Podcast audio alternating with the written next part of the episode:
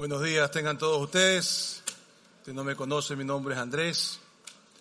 Y estamos aquí ya en la segunda de las prédicas que estamos dando acerca de la Navidad. Y hemos estado hablando, y, y no sé si usted es de mi época, pero cuando yo digo eso, nadie es de mi época, todos son más muchachos. Ah, Pero, pero eh, cuando yo era muchacho, una de las cosas que más nos gustaba era ver una cosa que se llamaba el periódico, que ahora casi no existe, pero porque en el universo eh, salía en la primera plana, no sé si se acuerda, unos cuadritos, que decía faltan 24 días para Navidad, faltan 23 días para Navidad, y así usted iba in- increchendo ¿no?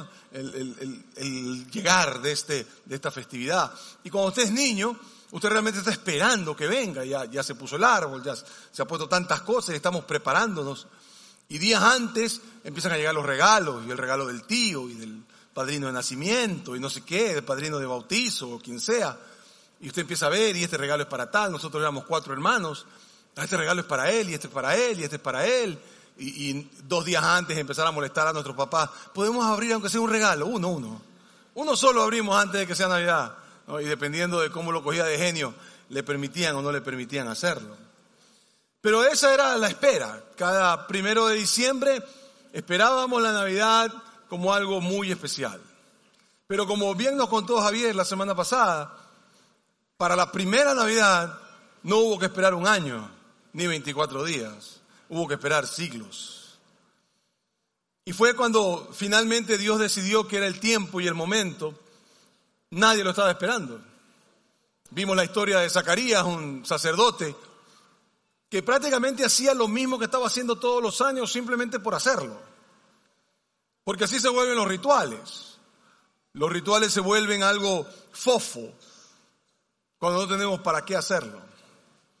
Y finalmente Dios, un ángel se le aparece a Zacarías y le dice, aquí viene Juan el Bautista y es el primer paso para la Navidad. Y la próxima semana, y, y por cierto, eh, eh, no se pierda la próxima semana en que vamos a concluir la razón de la Navidad y le vamos a contar por qué es que la Navidad es importante para usted como persona. No, pero eh, sobre todo no se pierda la siguiente semana donde vamos a estar celebrando ya Navidad, vamos a tener unas cosas especiales para usted. Creo que se va a divertir mucho, ¿no? Y como era mi primera prédica de Navidad, pues te me puse mi camisa navideña. ¿no? Es la única que tengo, eso sí, así que no sé qué me voy a poner la próxima semana, pero supongo que algo arreglaré por ahí. En todo caso, es importante para nosotros que tengamos la historia clara, porque veo con preocupación que los cristianos seguimos nuestras tradiciones sin entender si son bíblicas o no. Y como yo le voy a demostrar hoy día, hay muchas cosas que usted hace o hacía que no son como la historia es. Y que usted cree que se sabe la historia de cabo a rabo, pero va a ver conmigo, creo yo, que hay un montón de cosas que nosotros hacemos simplemente porque es la tradición y que no es bíblico. ¿Y por qué considero yo que eso es un problema? Considero que es un problema porque entonces llenamos de mito la historia. Y la gente que no es cristiana empieza a creer que esto es una mitología, en vez de ser una historia verdadera, como creo que usted lo va a notar a medida que vayamos caminando, por la historia que nos cuentan dos autores de la Biblia, dos personas que estuvieron presentes. El uno, un griego médico, que decide investigar diligentemente la historia de Jesús. Y presenta esta historia completa después de que la investigó, dice él, diligentemente. Y la otra, un señor llamado Mateo, judío él, que era un recaudador de impuestos, traidor de su pueblo, y que finalmente Jesús lo llama, le dice, sígueme, y él lo sigue y después escribe un libro que lleva su nombre, en donde él usa el nacimiento de Jesús solamente para mostrarnos cómo ese nacimiento cumplió la profecía. Así que muchas de las cosas que voy a decir hoy día, usted ya las ha visto, usted tal vez se las sabe de memoria, pero como se va a dar cuenta, si no decimos la historia como fue, se torna a ser un relato de niños de había una vez. Y eso no es lo que sucedió. Así que venga conmigo, yo le voy a pedir disculpas a la persona que cambia las, las diapositivas porque voy a ir, volver, salir, venir, no sé qué voy a hacer yo porque depende de cómo ande de genio. Pero bueno, ahí va la historia, yo le voy a ir contando más o menos las cosas en vez de leerla, ¿no? Dice primero, a los seis meses, ¿seis meses de qué? Seis meses de que Elizabeth engendró a Juan el Bautista. Como usted verá, la Biblia es exacta en tiempos, a los seis meses, a los dos años, a los cuatro meses. Estaba pasando tal cosa, estaba pasando tal otra, porque no es un... Había una vez en un reino lejano una princesa que desposada de un caballero. No es eso. Estamos hablando de algo que sucedió de real, realmente, ¿no? Entonces, a los seis meses después de eso, Dios envía el ángel Gabriel a Nazaret, a un pueblo de Galilea, a visitar a una joven virgen comprometida para casarse con un hombre que se llamaba José, y la siguiente frase es importante, descendiente de David. Usted lo va a ver porque ella mismo. Pero mire que es la primera vez que se nombra David y usted verá que lo nombramos varias veces durante el transcurso de esta historia. La Virgen dice que se llamaba María, el ángel dice que se acercó a ella y le dijo, te saludo, has recibido un favor de Dios. La Virgen tenía, sabemos por las costumbres de esa época, habrá tenido entre 15, 16, 17 años, lista para casarse, porque en esa época se casaban a esa edad. Yo sé que usted ahora se casa a los 30 y a los 40, pero a esa edad, en ese tiempo se casaban a esa edad. No estoy discutiendo lo que usted cuando se casa, sino simplemente le digo. Ok. Dice después, ante esta palabra María se perturbó y se preguntaba qué podía significar esto. Y el ángel le dice la frase angelical que siempre se da en la Biblia. No tengas miedo. ¿Por qué? Porque todo el mundo cuando veía un ángel del Señor tenía miedo. Cuando usted oye personas del siglo XXI que dicen, un ángel del Señor se me acercó y tuve paz, tiene que dudar de esa conversación. Porque en la Biblia cada vez que se aparece un ángel, la gente tiene miedo. Porque deben ser para dar miedo. yo le he dicho, yo no quiero ver ningún ángel, gracias, yo lo puedo ver cuando ya esté muerto, así no me puedo morir de nuevo. O sea, no necesito. En la Biblia siempre la gente tiene miedo. Quedarás encinta y darás al hijo un hijo y le pondrás por nombre Jesús, le dice. Y hasta ahí usted lo conoce y, después le promete que será un gran hombre y, qué más le dice eh, que lo llamarán hijo del Altísimo, que su padre será David, reinará sobre el pueblo de Jacob siempre, el reino no tendrá fin. Y María hace la pregunta de cajón, la pregunta que usted y yo hubiéramos hecho. ¿Cómo puede ser eso si yo soy aún virgen? ¿Cómo puedo? ¿Qué es lo que va a suceder? Y el ángel explica que el Espíritu Santo vendrá sobre ella y que entonces el poder del Altísimo la cubrirá y el santo niño que va a nacer lo llamarán Hijo de Dios. Y le pone el ejemplo de lo que vimos la semana pasada. María no sabía que su parienta estaba encinta. En ese tiempo no había eh, Facebook y Instagram y no sé qué otra cosa. ¿Cómo se llama el otro? El de las noticias. ¿Ah? Eso, eso. Instagram, todas esas cosas. Entonces, obviamente la noticia probablemente no le había llegado y le dice, tu pariente Elizabeth va a tener un hijo a la vejez. De hecho, la que decían que era estéril ya está en el sexto mes de embarazo. ¡Wow! Mi prima está encinta. ¡Qué notición! Entonces el ángel termina y le dice, bueno, entonces, para Dios no hay nada imposible. Y María contesta, aquí está la sierva del Señor, hágase de mí como usted quiera. Ahora, pensemos un poquito. Usted está a las 12, así que ya está hora de pensar. ¿Qué habrá pensado María? Lo primero que tiene que haber pensado esta niña de 15 años, 16 años, me estoy jugando la vida con esto. Porque, ¿qué le hacían a las mujeres adultas en ese tiempo?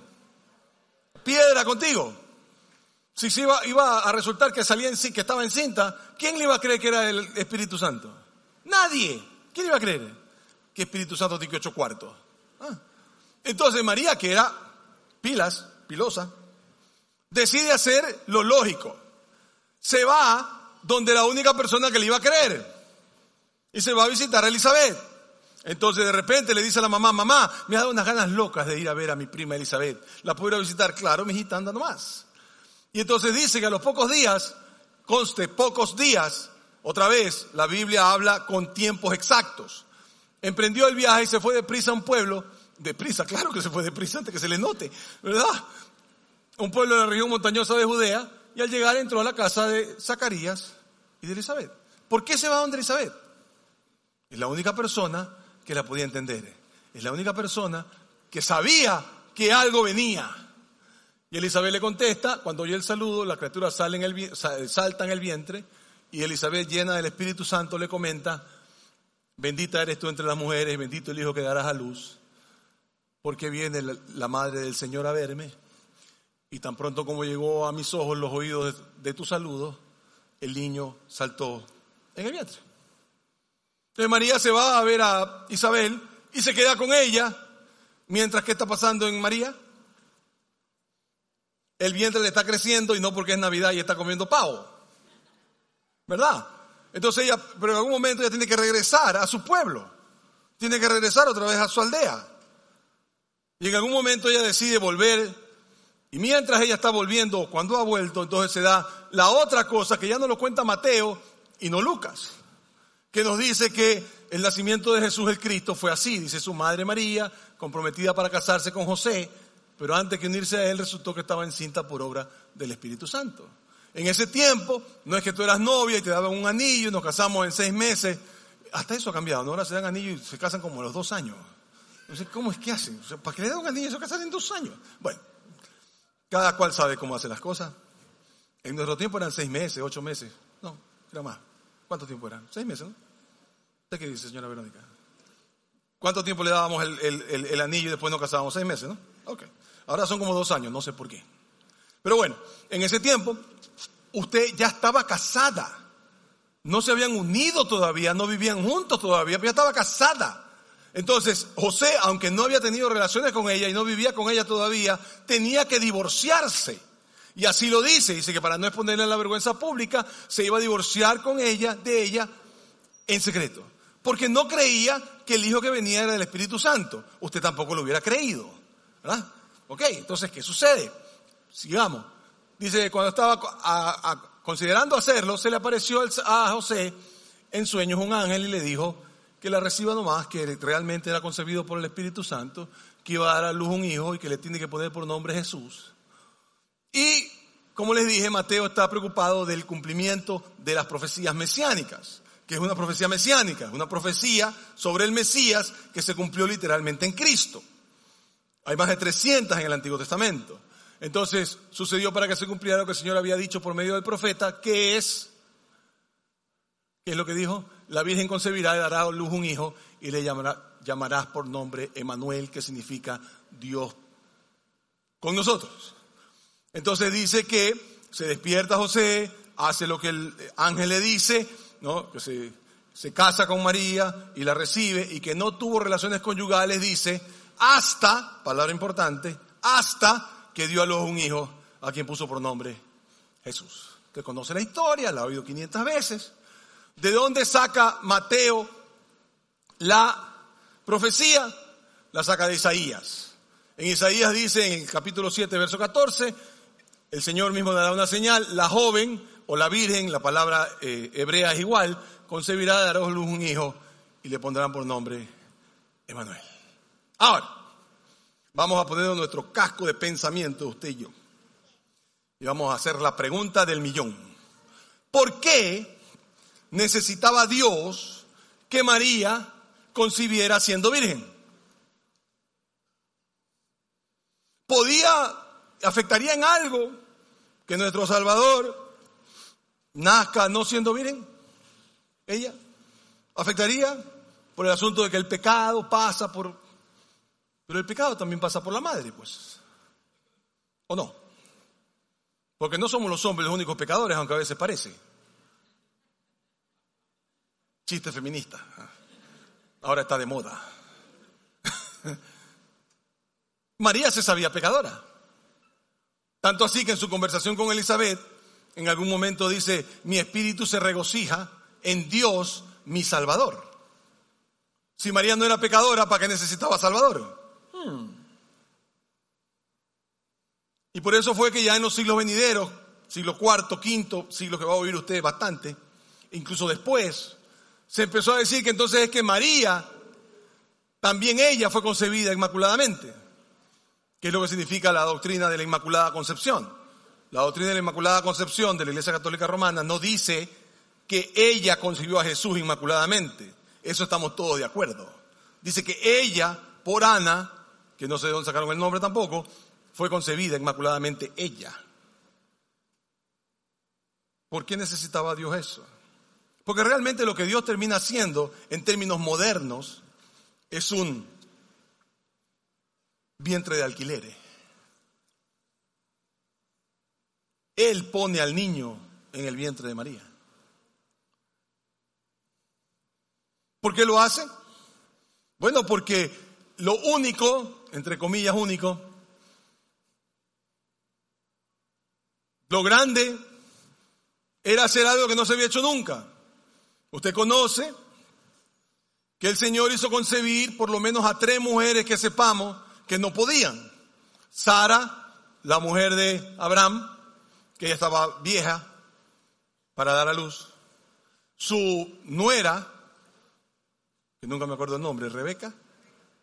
Rebeca, que dio a luz también cuando era estéril. Y Elizabeth, que acabamos de ver la historia de ella la semana pasada, que también era estéril y sin embargo dio a luz un hijo. Pero uno podría decir, ah, pero estéril, pero tal vez se le quitó, no sé, puede no ser un milagro. Y aquí Dios hace algo único, ¿no? Una virgen concibió. Punto final. No hay posibilidad de que no sea por Dios que está hecho.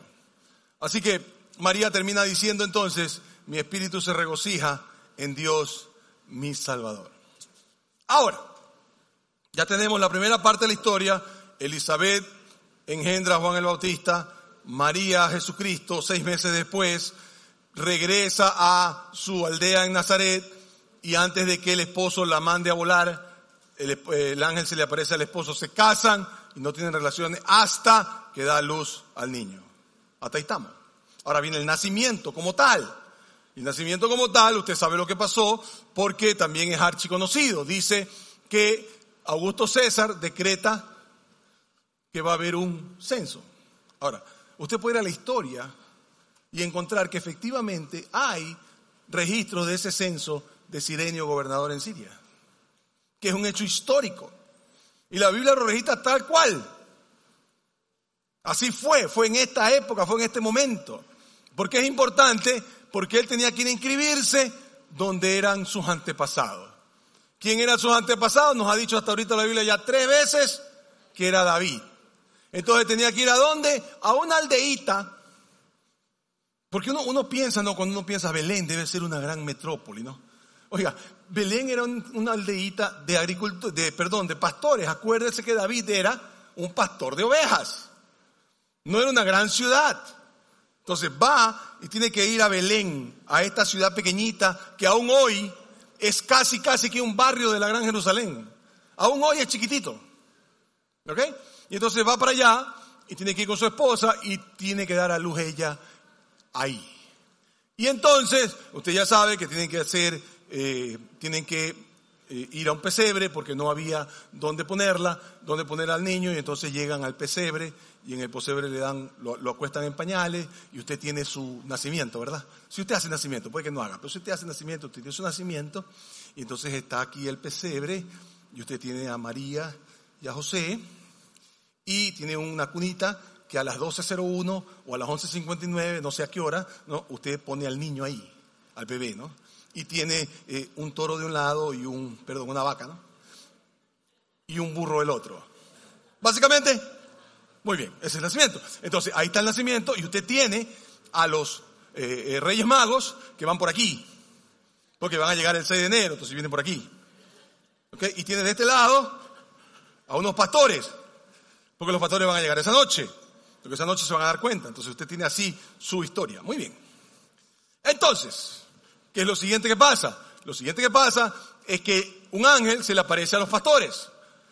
En esa misma región se le aparece a una gente que estaba cuidando rebaños, decide no aparecérsele a reyes, decide no aparecérsele a gente que no se va a regocijar por el nacimiento de un Salvador. Lo que se le aparece a gente que realmente iba a pensar que esto era el notición del planeta. Y les dice lo que está pasando. Otra vez el ángel les dice, no tengan miedo. ¿Por qué le vuelve a decir que no tengan miedo? Porque la gente ve un ángel y se asusta. De a de veras. Les garantizo. No tengan miedo, traigo buenas noticias. Resulta que en la ciudad de Belén, y no les dice así, les dice en la ciudad, se me perdió, gracias, en la ciudad de David ha nacido Cristo el Señor. No tenía que decirle Belén, porque todo el mundo sabía que la ciudad de David era Belén. Otra vez, un pueblo pequeño, donde, que es Belén. Esto encontrarás acostado en un pesebre y en pañales.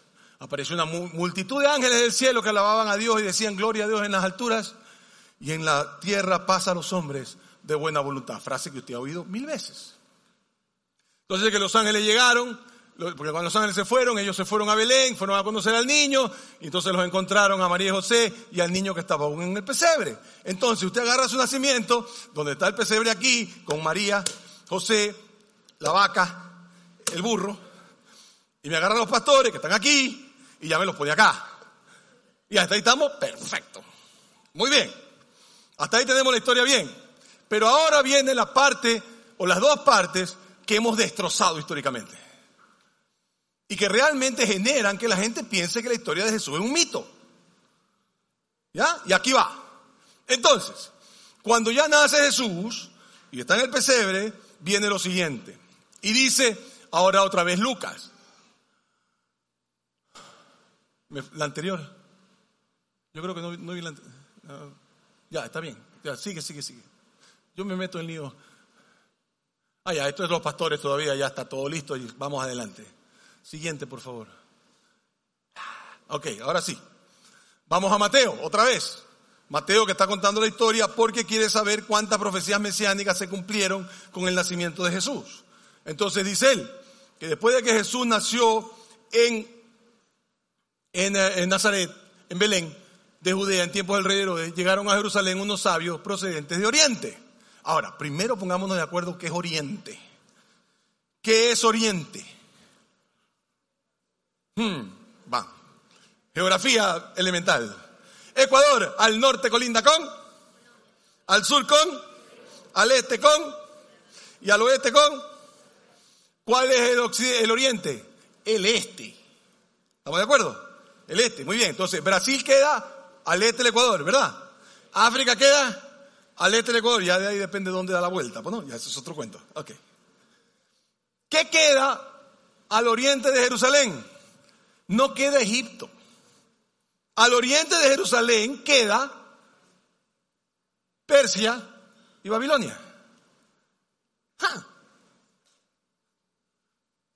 Hmm. Ahora, según la tradición, los reyes llegaron en Camellos, ok. Los persas y los babilonios son famosos por qué animal, ¿alguien sabe? Por los caballos, muy bien. Los caballos son una cosa impresionante. De ahí vienen los mejores caballos del mundo. Entonces usted me está diciendo a mí, y aquí es donde yo me desconchinflo, que esta gente, sabios de Babilonia, fueron a encontrar camellos a Egipto, porque los camellos son del desierto, y se me regresaron a Persia en vez de irse en caballo, que es lo que ellos conocían. ¿Por qué sabemos que los sabios eran de Persia y Babilonia? Porque es ahí donde un profeta llamado Daniel, que no sé si usted se acuerda de él, es uno que durmió con un león de almohada y otro de sábana. ¿No se acuerda de él? Ok, eh, él. Él fue primer ministro en ambos imperios. Y él es uno de los más grandes profetas del Antiguo Testamento. Y él dejó ver cuándo venía el Mesías. Tiene una profecía extraordinaria de las 70 semanas de años. ¿Ok? Y entonces por eso esta gente sabía. Pero ¿en qué fueron a Jerusalén? ¿En camello? No había. Tiene que haber ido en caballo. Entonces, lo primero que usted tiene que hacer es que cuando me traiga a estos tres muchachos que se llaman, ¿cómo? Melchor, Gaspar y Baltasar, ok, me hace el favor y me lo saca del camello y me lo pone en un caballo. Tenemos que ser históricamente correctos. Ok, veamos, ¿qué más pasa? Vienen de Oriente. ¿Dónde está el que ha nacido rey de los judíos? Preguntaron. Vimos a levantarse a su estrella y hemos venido a adorarlo. Y por favor, páreme con eso de que es astrología. La estrella es simplemente el decir que entendieron el tiempo. No es que era la época de Acuario. Y vino Leo, déjense de esas cosas. Estamos hablando serio. Okay. Cuando lo oyó el rey Herodes, se turbó y toda Jerusalén con él. ¡Wow! A ver, Jerusalén en esa época tenía unos 200 mil habitantes. Usted me va a decir a mí que llegaron tres seres humanos en camello y turbaron toda una ciudad. No, pues, nadie se hubiera ni enterado. Así que lo más, lo más posible es que no sean tres. ¿De dónde salieron tres? En el siglo cuarto 400 años después de muerto Jesús, se me vinieron con esto de que los reyes magos eran, o los sabios eran tres, y que se llamaban Melchor, Gaspar y Baltasar. ¿Por qué eran tres? Porque trajeron tres regalos, eso sí es cierto. Oro, señal de que Jesús era rey, incienso, señal de que Jesús era Dios, y mirra, señal de que Jesús moriría por nuestros pecados. ¡Ah! Pero eso no quiere decir que porque son tres regalos, cada uno trajo un regalo de cada cosa. Puede haber venido 30 personas, cada uno con 10 oros, 10 mirras y 10 inciensos. De hecho, déjeme contarle una cosa. Cuando Herodes quiere matar a Jesús, su papá y su mamá salen corriendo y se van a Egipto. ¿Con qué cree usted que se mantuvieron José y María en Egipto? Mientras podían trabajar. Con el oro, la mirra y la otra cosa, ya me olvidé que y el incienso, que le regalaron los reyes, pues. Fue una cosa sobrenatural que hace el Señor para lograr eso. Ok, entonces, tenemos a esta gente que viene hacia el nacimiento que usted ha hecho tan bonito, ¿no? Tiene estos tres que ya lo bajamos del camello y lo pusimos en caballo. Resulta que no son tres, pero no importa, no, no haga más porque se va a gastar plata por gusto. Deje, deje los tres nomás. Ok, en el siglo IV me salen con Melchor, Gaspar y Baltasar. ¿Por qué? Porque cada uno tenía que representar a una raza de la humanidad. No me cree, googleelo. Tranquilo, googleelo. Uno para que sea europeo, blanco, otro para que sea chinito y otro para que sea negrito. ¿Por qué? Porque en el siglo IV todavía no se había descubierto América. Entonces no tuvieron que hacer un cuarto para que sea indígena, o cholo. O sea, ¿qué razones con las que hacemos las cosas? ¿Cómo la gente no va a dudar de que la historia es verdad? Si le metemos cada cosa que no tiene sentido. ¿Ah? Y léalo. No, no, mire. Despacito. En el siglo IV, los cristianos de esa época, yo no discuto eso porque ellos deben haber tenido sus razones quisieron cristianizar todas las fiestas paganas. Nosotros sabemos que Cristo no nació un 25 de diciembre, porque un 25 de diciembre un niño en el pesebre en Israel con el frío que hace se hubiera muerto. Sabemos que no fue el 28, los inocentes ni el 6 los reyes, sino que esas tres fechas son fechas de fiestas paganas que la iglesia cristiana de esa época decidió que lo mejor era cristianizarlas para atraer a los paganos.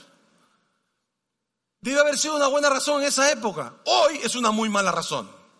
Hoy lo único que hace es que la gente piense que el paganismo y el cristianismo es lo mismo. Y que nosotros salimos del paganismo. Pero mi queridos amigos, si usted me va a dar un mes donde la gente me va a escuchar quién es Jesús, me importa si me lo da en diciembre, en agosto o en octubre. La voy a aprovechar. Como no sabemos cuándo nació, a mí me da igual si lo celebramos el 25 o no el 25. La única fecha que no viene del paganismo es la muerte de Jesús. Porque no hay nada comparable en el paganismo. Que, que Dios venga y muera por uno de nosotros no hay nada comparable. Por todos nosotros, perdón. No hay nada comparable. Yo no me voy a preocupar de eso. Pero tengo que preocuparme de contar la historia bien. Entonces, vienen mis amigos en caballo, son más de tres, y no es el uno blanco, el otro amarillo y el otro azul, no, o, negro o lo que fuere, no son así.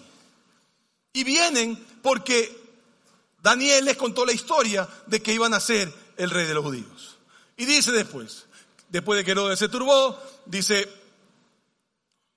que van y le preguntan entonces a una persona, ¿dónde que van a ser?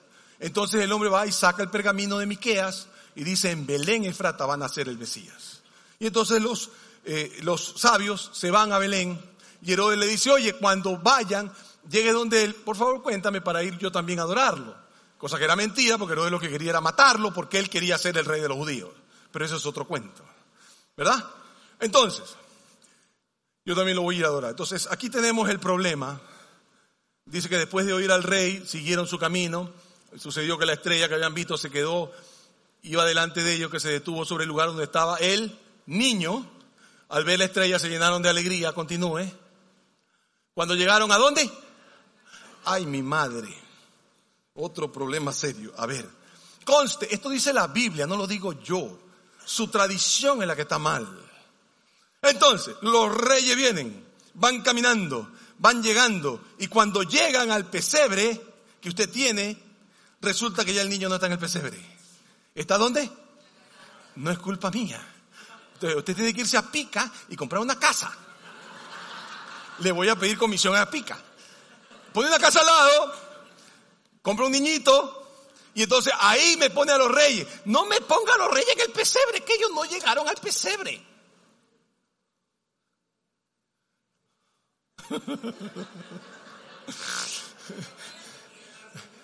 Se fregó el nacimiento. Por favor, por favor, por favor, por favor. La palabra que usa dice que vieron al niño. En griego las palabras niño y bebé son diferentes. Y cuando Lucas usa la palabra bebé, usa una palabra y cuando usa niño es otra. Por eso que cuando Herodes, que estaba loco pero no idiota, quiere matar a matar a los niños, ¿hasta qué edad manda a matar? ¿Por qué? Porque el niño podía tener hasta dos años en ese momento. Entonces los reyes van, se encuentran con Herodes, siguen adelante, llegan y cuando llegan ya no hay un recién nacido, hay un niño que está en una casa. Ahí van. Entonces usted viene, me trae a sus reyes y me los pone en la casa. Ya puede sacar al nacimiento, puede sacar al, a la vaca y al burro. O bueno, lo puede dejar ahí, pero me lo pone en la casa. Si nosotros no contamos la historia como es, ¿quién nos va a creer? Nosotros hemos hecho un melee aquí, porque resulta ser que el niño nace un 24 de diciembre, la matanza de los niños un 28, espera, espera un ratito, no lo puede haber matado todavía si los reyes no, no habían llegado. Ah, no, es que eso fue entonces el próximo año. Nadie dice que es el próximo año. Lo busqué en toda parte y no lo encontré. No dicen si, si, es ese año o no. Pero no puede haber sido el 28, pues. Porque los reyes recién lo celebramos ¿cuándo? El 6, que usted come roca de reyes, ¿verdad? Porque no, está, no ha comido suficiente, tanto que va a comer más todavía, ¿verdad? Pero eso es otro cuento también. Ese es otro cuento también. No puede pasar el 25 nacer Cristo, el 28 matan a los niños y el 6 recién llegan los reyes. Porque si usted tiene a los a los reyes aquí que van caminando hacia allá y tiene a los soldados acá que van a matar gente, los soldados no pueden llegar a su nacimiento antes que lleguen los reyes. Pues. Tiene un error histórico terrible. No sé si tiene soldados, tal vez usted no tiene soldados, pero si quiere también cómprelos. Así hace la historia completa. Ok, entonces, ¿estamos claros? Los reyes no dicen en ningún lado que fueran tres, en ningún lado dicen que fueran magos, en ningún lado dice que se llamaron Melchor, Gaspar y Baltasar. En ningún lado dice que son el uno chinito, el otro blanquito y el otro negrito. En ningún lado dice que trajeron un, regalo cada uno. Cuenten la historia como es. Y en ningún lado dice que llegó donde el bebé. Ya el, niño Jesús estaba en una casa. Llegan, se van por otro lado, dice la Biblia, no, advertidos en sus sueños que no volvieran por Herodes, regresaron por otro camino, y Herodes se da cuenta. Y Herodes decide, hay que matar a esos niños porque el rey de los judíos soy yo, no puede ser un niño recién nacido. Y entonces se, le, se, le, aparece a José un ángel y dice, levántate que nos van a matar, te van a querer matar, por favor, ándate a Egipto. José y María se quedan en Egipto dos años hasta que Herodes muere y queda su descendiente y entonces regresan otra vez a Nazaret. Pasan dos años exiliados, también cumpliendo una profecía, profecía que también nos la cuenta eh, Mateo, creo que está en la siguiente, que dice de Egipto llamé a mi hijo. Esa es otra profecía del Antiguo Testamento. Entonces cuando Herodes se muere, eh, él eh, cuando, cuando se da cuenta, se enfurece y manda a matar a todos los niños menores de dos años. Y aquí vienen nuestros amigos, los escépticos. ¿Qué dicen los escépticos? No puede haberse dado esa matanza. Porque en el siglo IV y V, la otra cosa que dijeron es que Herodes había matado 14 mil niños. 14 mil niños. Y que si alguien matara 14 mil niños, otras fuentes de la historia dirían que hubo esa matanza. Y que por tanto esa matanza no existe. A ver, 14 mil seres humanos no había en Belén. Porque es una aldea de este porte. Yo he tenido la bendición de estar ahí. Me lo recorro caminando, Belén, aún ahora. Habrá matado decenas, como muchos cientos. ¿Y por qué la historia no recoge en otras partes lo que Herodes hizo? Porque eso para Herodes era como tomarse el desayuno. Herodes mataba a 100 niños en la mañana y en la noche volvía a empezar. Entonces no era una cosa tan grande. Lo que pasa es que intentó matar a Jesús. Esa es la importancia. Pero otra vez, cuando usted va y cuenta la historia, que son 14 mil muchachos que, que, mató Herodes, otra vez está haciendo de la Biblia un mito. La Biblia no es un mito, la Biblia es una historia real. Y no dice cuántos mató, porque ese no es el punto. Pero nosotros agarramos y celebramos el Día de los Santos Inocentes. Entonces, échele. El 24, San Jesús y María. A las 12.01 pongo al niño. Perfecto están al lado de una vaca y de un burro. Perfecto.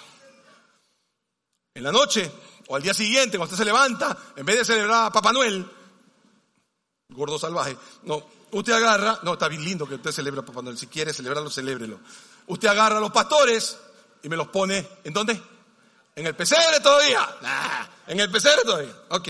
Y entonces ahí usted me va trayendo a los reyes, que dejen los entrenos más, en caballo o caminando, si quiere, no quiere gastar, está bien. Llegan, pero cuando ellos llegan, ya usted me los pone en la casa el 6 de enero, cuando usted se come la cosa esa de Reyes, el 6 de enero. Y los soldados que matan niños, perdón, no pueden ir hasta después de un año por lo menos. No pasó el mismo tiempo. Cuando yo entiendo la historia de Jesús y comprendo que no puedo jugar con los tiempos como me dé la gana, cuando comprendo que lo que la Biblia me cuenta es una historia verdadera. Y que cuando por mi tradición, respetable por cierto, usted cambia ciertos hechos de la historia, me la convierte en un mito. Me la convierte en algo no real. Donde usted parece que le contara a la gente, había una vez en un reino olvidado una doncella que pasaba todo el tiempo peinándose y un caballero andante la vio y se enamoró de ella. Eso no es la Biblia, oiga, pare ahí. Tenga cuidado. La próxima semana yo le voy a venir y le voy a contar qué hizo el nacimiento de Jesús por usted. Cómo el nacimiento de Jesús influye en usted de tal forma que lo ha convertido o debería convertirlo en otro ser humano. Si yo no me sé la historia bien, entonces el resultado de esa historia tampoco va a estar bien. Jesús vino a morir por cada uno de nosotros. Y lo primero que hizo fue nacer.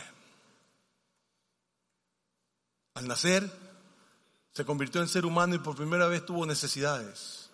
Por primera vez necesitó de otra persona para todo lo que requería. Esa historia no la puedo contar mal, es demasiado bella, es demasiado exacta. cambia mi vida de forma terminante. Esa pequeña historia, ese pequeño capítulo genera la gran historia de nuestra salvación. Y yo no sé tú, pero yo necesito contarla clara. Porque hay gente que está buscando la menor excusa para no creer en Jesús. Y yo necesito, porque Dios los ama y me dijo que los ame. Yo necesito que ellos se enteren. Para cambiarle su religión, Dios nos libre. Para decirle, Cristo nació y murió por ti. No deberías entregarle tu vida a Él. Pero si usted lo que hace es permitir que su tradición continúe mostrando lo que nosotros creemos de Jesús, entonces nadie nos va a creer. Nadie nos va a creer. Cuando yo comprendo con claridad cómo ese nacimiento, cómo ese niño se convirtió en un adulto que dio la vida por mí, es cuando yo comprendo lo hermoso, lo fascinante de esa historia real y es mi obligación contarla como es. Y yo sé que usted se ha reído y está bien, para eso lo hice así. Pero mi querido hermano, mi querido amigo, querida persona que cree en Jesús, no permitamos que la tradición cambie la verdadera historia. Y la próxima semana lo espero para informarle cómo ese nacimiento, cómo ese primer acto de amor, cuyo último fue el que muera por nosotros, debe transformar su vida y la mía y cómo Jesús hizo para que usted y yo nunca más seamos condenados, sino libres. Libres. Pero antes que nada, tengo que contar la historia bien. Elizabeth, Juan el Bautista, María, Jesús, se va, regresa, da luz en Belén, apagan unos pastores, llegan los reyes, hay una matanza historia real. Una historia real que cambió mi vida y puede cambiar la tuya si tú se lo permites. Ponte de pie, vamos a orar.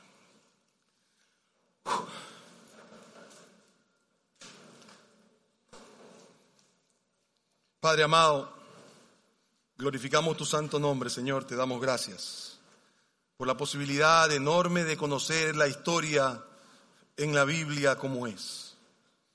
Gracias Padre por dejarnos ver esa historia con detalles que llenan nuestro corazón para entender que es real. Gracias por la posibilidad de vivir para ti. Permítenos, Señor, ir encontrando que esa verdadera historia puede cambiar mi vida por completo. Ir encontrando qué es cuando entiendo la historia y cuando la aplico a mi corazón, que puede ser Navidad para mí todos los días, porque Navidad no es cuando pongo al niño en el pesebre, es todos los días que pongo al niño, al adulto, a Jesús en mi corazón. Permite que lo, que lo hagamos, Señor, lleva a mis hermanos y amigos a sus casas con bien.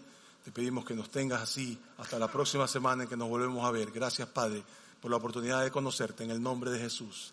Amén y amén. Gracias. Nos vemos el próximo domingo. Dios los bendiga.